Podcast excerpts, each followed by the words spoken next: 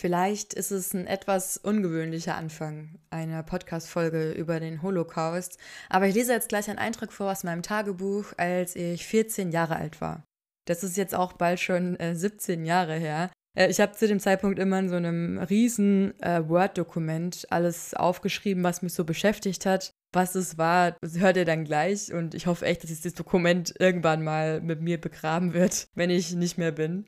Aber ich lese euch einen Eintrag vor vom 25. Dezember 2006, also vom Weihnachten, als ich 14 Jahre alt war und wartet noch einen Moment ab, ihr wisst auch gleich, was das Ganze soll. Ein Weihnachten ohne Schnee, Punkt, Punkt, Punkt. Kann auch ganz lustig sein, Ausrufezeichen. Und war auch super cool. Erst waren wir in der Kirche und dann sind wir zu Opa, Christa, Tom und Co. gefahren. Es war jedenfalls total witzig. Erst ist uns schon mal das Fondue angebrannt und dann gab's Bescherung. Mit der Katze, der Kathi. Die ist echt süß. Mit zwei Ü. und das habe ich bekommen. Eine Tischtennisplatte mit Hannes, mein kleinen Bruder. OC California, alle Folgen der ersten Staffel auf DVD. Eine Tasse und Billy Talent CDs. Warum ich das vorlese? Als Stephen Nasser 14 Jahre alt war, hat er Folgendes in sein Tagebuch geschrieben. Ich liege noch eine Weile im Bett neben ihm, halte ihn fest umschlungen. Ich weiß, er ist tot, aber es fühlt sich immer noch gut an, sich an ihn zu klammern. Andrisch, ich werde aus diesem Höllenloch lebend herauskommen. Deinetwegen.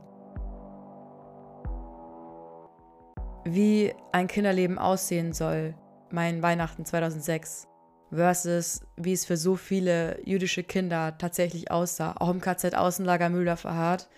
Diesen Kontrast sollt ihr aus der heutigen Folge mitnehmen. Ich möchte die Geschichte erzählen von Stephen Nasser, der mit nur 13 als Häftling im KZ Außenlager Müller verharrt ankam, der dort seinen Bruder verlor. Es ist die Geschichte eines Versprechens.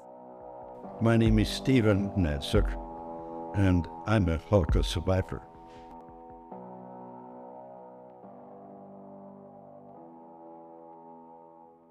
Meistens, wenn ich Biografien hier im Podcast vorstelle, dann beginne ich logisch bei der Geburt und erzähle da ein bisschen was über die Kindheit, ersten Antisemitismus und dann Deportation. Heute starte ich aber ein bisschen später.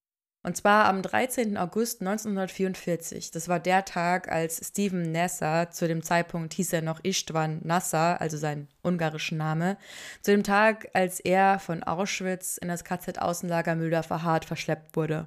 Er war da gerade 13 Jahre alt. Auf seiner Häftlingspersonalkarte steht aber, dass er schon 17 Jahre alt ist. Wahrscheinlich macht er sich einfach älter, um bei der Selektion als arbeitsfähig eingeteilt zu werden und dadurch länger zu überleben. Mit ihm im Transport ist sein Bruder Andrisch, Andras schreibt man den Namen, zwei Jahre älter. Ich habe mir zwei längere Interviews von Stephen Nasser angehört und man merkt, wie unfassbar er seinen älteren Bruder vergöttert hat. Noch als alter Mann erzählt Steven mit einem sehr hörbaren Kloß im Hals, ihr hört es auch gleich, wie stolz er war, als er ihm beim Fußball zugeschaut hat, wie er da das entscheidende Tor geschossen hat. Andrisch war Junior-Tischtennismeister von Budapest und ein sehr, sehr großes Fechttalent.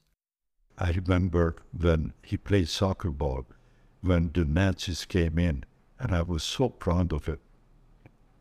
He scored the winning goals, and I was full of joy. Nun sind die beiden im KZ-Außenlager Müller verharrt. Und dort müssen sie schwere Arbeit leisten. Die Häftlinge des Lagers werden zu Arbeitseinsätzen unter anderem an der Hauptbaustelle gezwungen, wo eine unterirdische Flugzeugfabrik entstehen soll, versteckt vor den Alliierten in einem Waldgebiet. Eine Aufgabe der Häftlinge, 50 Kilo schwere Zementsäcke schleppen, in zwölf Stunden Schichten und im Laufschritt mit Krankheit, Hunger und schlechter Kleidung, egal bei welcher Witterung. Und Steven Nasser hat eine Idee. Er möchte aus den leeren Zementsäcken Streifen rausschneiden. Mit einem kleinen Messer, das er tatsächlich in das Lager schmuggeln konnte, vorbei an den Wachen. Wie er das geschafft hat, der diese Frage zu beantworten, da sieht man in seinem Gesicht so ein bisschen verschmitztes Grinsen, denn er sagt, er hätte das Klappmesser, das war wohl nur so ein kleines Pfadfindermesser, mit sehr viel Spucke dort versteckt, wo die Sonne niemals hinscheinen würde. And I shoved it up where the sun did not shine, and the Nazi never found it. Und die Nazis haben es nie gefunden. Naja, auf jeden Fall überlegt er, was er aus diesen Zementstreifen machen kann. Kleidung, irgendwas für die Hände, vielleicht ein paar Zeichnungen oder ein Tagebuch. I take some of these cement bags. I can shape some jackets, some headgear. Maybe I can do some drawings also. Or a diary. Und genau das macht er dann auch daraus. Ein Tagebuch. Jeden Tag schreibt er über seine Erfahrungen im KZ-Außenlager Mülder Hart. Woher er den Stift hat, auch eine crazy Story. Und zwar ähm, mit diesem Messer, was er dabei hatte, schnitzt er aus Sandstein und aus Holz Figuren. Und diese Figuren hat er dann bei einem Nazi-Bewacher gegen einen Stift eingetauscht. Und etwas extra Essen für ihn und seinen Bruder. Ich finde es so krass, weil ich blättere durch mein Tagebuch, also scroll da so durch, als ich 14 Jahre alt war. Es geht viel um Jungs, äh, Schule, Bands, die ich toll fand, Schauspieler, ersten Streit in Anführungszeichen mit Freundinnen, Pickel abnehmen. Und dann ist dieser 14-jährige Junge, der in Auschwitz große Teile seiner Familie verloren hat und der es mit so viel Durchhaltevermögen und auch vorausschauendem Denken schafft, zu überleben. Und ich frage mich wirklich, ob das so ein Modus ist, der sich automatisch aktiviert, wenn man in so einer Situation ist, wo einem auch nichts anderes übrig bleibt. Ne? Also Überleben ist die Priorität und du musst dann irgendwie halt drauf reagieren. Aber auch dem großen Bruder Andrisch fällt im Lager auf, wie souverän äh, Steven bzw. Istvan eben mit der Situation umgeht. Weil obwohl er ja eigentlich der kleine 13-jährige Bruder ist, ändern sich plötzlich die Rollen. After we got into the concentration camp, somehow the roles started to change. Steven ist jetzt der Stärkere. Er ist ein Little Devil, wie er selber sagt. Er kann sich super im Lager durchschlagen, extra Essen klauen. Und seine größte Waffe, sagt er selber, ist sein Tagebuch. Weil er jeden Tag aufschreibt, was passiert und seinem Bruder verspricht, dass er es veröffentlichen wird, wenn alles vorbei ist. Am 28. April 1945 werden Transporte fertiggestellt, die die Häftlinge vom KZ-Außenlager Müller-Verhardt wegbringen sollen, evakuieren sollen.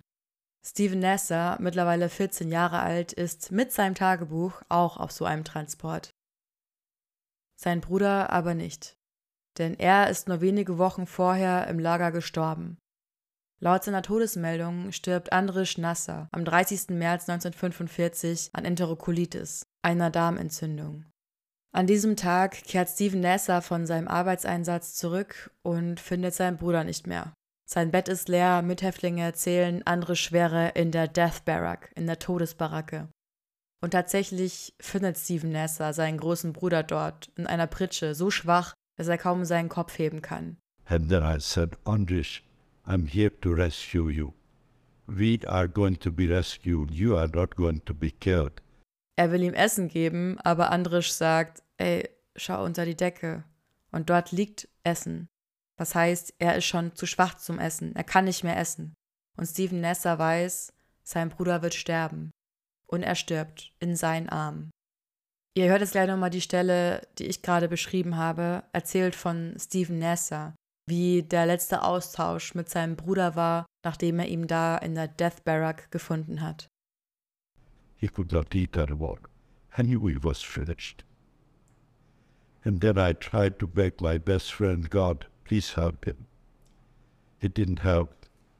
Andres died in my arms. Trotzdem macht Steven Nasser weiter, um das Versprechen an seinen Bruder einzuhalten. Und wie er das schafft, das ist, ähm, ja, ist einfach unglaublich nachzuvollziehen. Er selber bezeichnet sich im Interview als Part-Time Prisoner. Part-Time Prisoner, also als Halbtagshäftling weil er zwar körperlich natürlich von den Nazis bestimmt wird, die ihn zur Arbeit zwingen zum Beispiel, aber weil sein Geist eben zu 100% frei ist, weil er sich vor allem nachts in die schönsten Szenarien zurückträumt, Urlaub, Familie, Fußball, Zeit mit seinem Bruder und daraus schöpft er eben enorm viel Kraft. Stephen Nassers Evakuierungstransport wird Ende April 1945 von amerikanischen Truppen befreit. Er liegt bewusstlos in einem der Waggons, mit ihm 64 tote Menschen. Er liegt also unter diesen Körpern und nur durch Zufall wird entdeckt, er atmet noch. Die Soldaten bringen ihn sofort in ein Krankenhaus. Und noch drei Tage ist er wie im Koma, wird immer wieder bewusstlos und im Delirium erscheint ihm sein großer Bruder. Der sagt, Pishta, so ist sein Spitzname, du bist hier noch nicht fertig auf der Welt. And I was calling out to him, Andres is so nice where you are. Please let me go to you. And he made a comment what I've heard. Not yet Pishta. Not yet Pishta. Noch nicht Pishta. Als er zum ersten Mal wieder richtig bei Bewusstsein ist, lautet seine erste Frage, wo ist das Tagebuch? Es ist verloren. But anyway, that was history.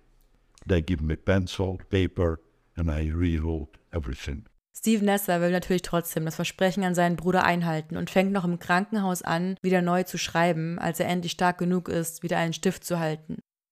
Eineinhalb Wochen nach der Befreiung hat er 19 Kapitel fertig. Er kehrt nach Ungarn zurück, schreibt weiter, stellt fest, dass nur ein Onkel von ihm die Shoah überlebt hat, schreibt weiter. Er wandert nach Kanada aus, schreibt weiter, bald auf Englisch. Seine Final Destination, das finale Ziel, ist aber nicht Kanada, sondern Amerika.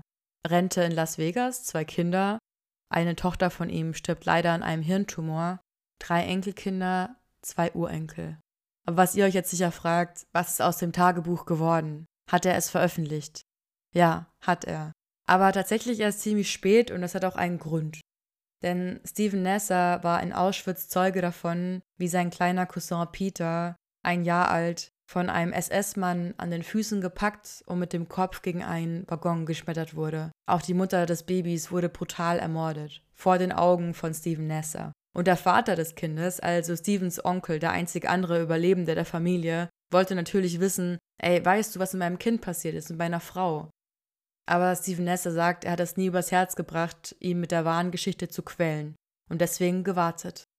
Pishta, what happened to my baby and my wife? I looked at him and I lied. I told him, Uncle Charles, I'm sorry, I do not know.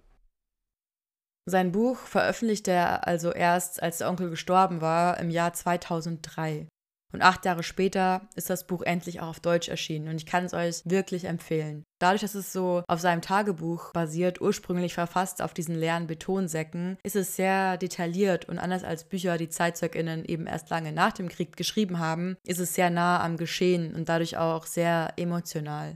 Und trotzdem eben auch so beeindruckend und unfassbar, wie ein 14-jähriger Junge diesen Horror überleben musste und welche Kraft er trotzdem nach diesen Erlebnissen noch gehabt hat. Also ich denke mich immer wieder zurück in mein 14-jähriges Ich und da fällt es schon echt schwer, dass man da irgendeine Brücke schlägt dazu, wie man selber in diesem Alter mit diesen Erlebnissen umgegangen wäre. Er hat über seine Geschichte und das Buch vor Corona über 1000 Mal gesprochen und das Versprechen an seinen Bruder hat ihn immer angetrieben. Nach allem, was ich weiß, ist Stephen Nasser auch immer noch am Leben. Das letzte, was ich gefunden habe, waren Berichte zu seinem 90. Geburtstag im Jahr 2021. Bis heute hat er das Versprechen eingehalten und es fühlt sich schön an, dass ähm, ich und jetzt auch ihr alle ein Teil dieses Versprechens sein könnt, indem ihr seine Geschichte weitererzählt.